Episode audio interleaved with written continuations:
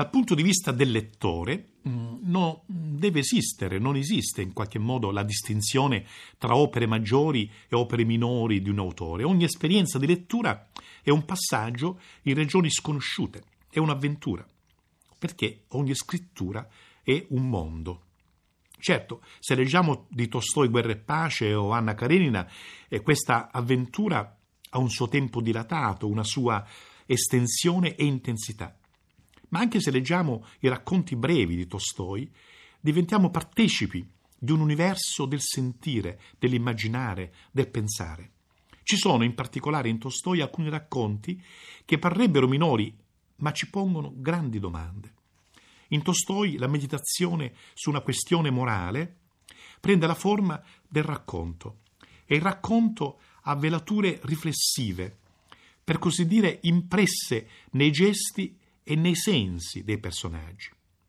Si tratta insomma di racconti saggio. Così, nei due Ussari, per esempio, è il rapporto tra due generazioni che si mette a tema. Si mette a tema la diversità di stile e di forma e di concezione del mondo e della vita tra due generazioni. Nella morte di Ivan Illich è l'irruzione inattesa della morte all'interno del quotidiano e all'interno dei ruoli sociali pubblici. E questa irruzione della morte è il modo del suo affrontamento che si mette a tema. E in padre Sergei l'ambiguità della virtù e dell'ascesi, e la forza invece della spoliazione di sé, dell'abbandono di ogni potere. Ecco una riflessione sull'amore coniugale e sulla condizione femminile e il racconto La felicità domestica. E soffermiamoci su quest'ultimo racconto.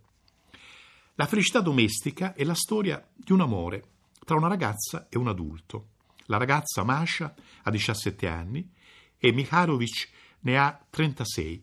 Costui è un amico di famiglia che spesso visita nella campagna la figlia dell'amico Sergei da poco scomparso.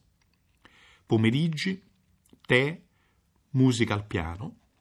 Nella felicità domestica ci sono situazioni proprie del romanzo d'amore, anzi direi del romanzesco d'amore, con un passaggio anche dall'Onieghin di Pushkin.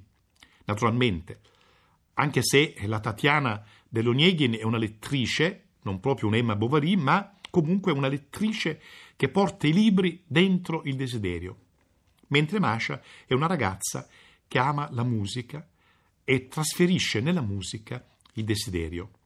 Nasce dunque questo amore viene coltivato, c'è il matrimonio e la felicità domestica si istituisce in questa prima fase.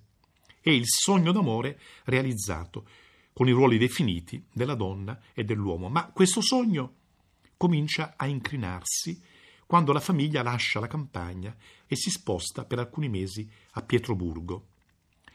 La società, con i suoi riti e le sue distrazioni, entra nel chiuso cerchio di quell'amore. Masha scopre un altro mondo, una mondanità appunto, verso la quale avverte una inclinazione, una sorta di piacere della socialità e delle sue forme, dei suoi stili. Mondanità che invece è totalmente esorcizzata dal marito, il quale è austero, ama le forme composte, ama i ruoli, i ruoli pubblici.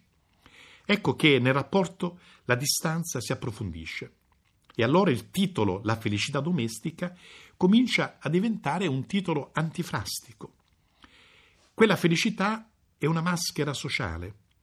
Il desiderio si svuota via via, si svuota lentamente, fino a mettere allo scoperto due solitudini. È qui che il racconto ha una virata. Le due solitudini sono messe davanti alla scelta, al grande tema esistenziale della scelta. Mentre l'uomo si chiude dentro l'accettazione rassegnata e apparentemente soddisfatta di una quotidianità ripetitiva, che sembra bastare a se stessa, Masha, personaggio del desiderio, cerca un'altra via.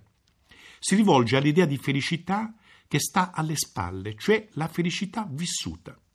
La felicità vissuta, la memoria di una felicità già vissuta il ricordare, insomma, l'ospitare dentro di sé quello che è stato e custodire quello che è stato e preservarlo Ecco, questa è già una condizione nuova.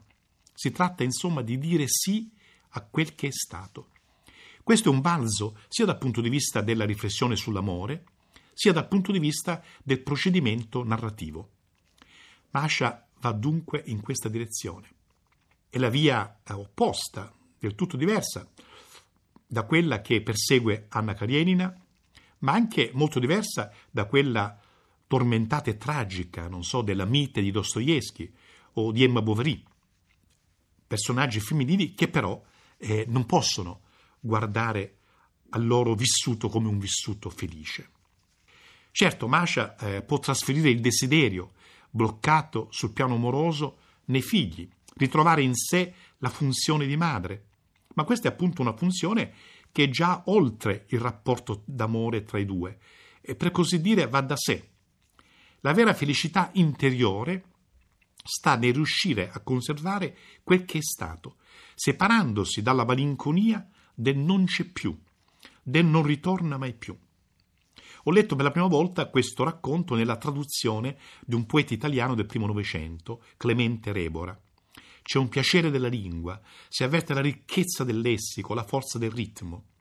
Anche in assenza del confronto con la prima lingua, il russo, un testo in traduzione può andare verso il lettore con una sua propria bellezza, quando ci troviamo davanti a una traduzione come quella di un poeta.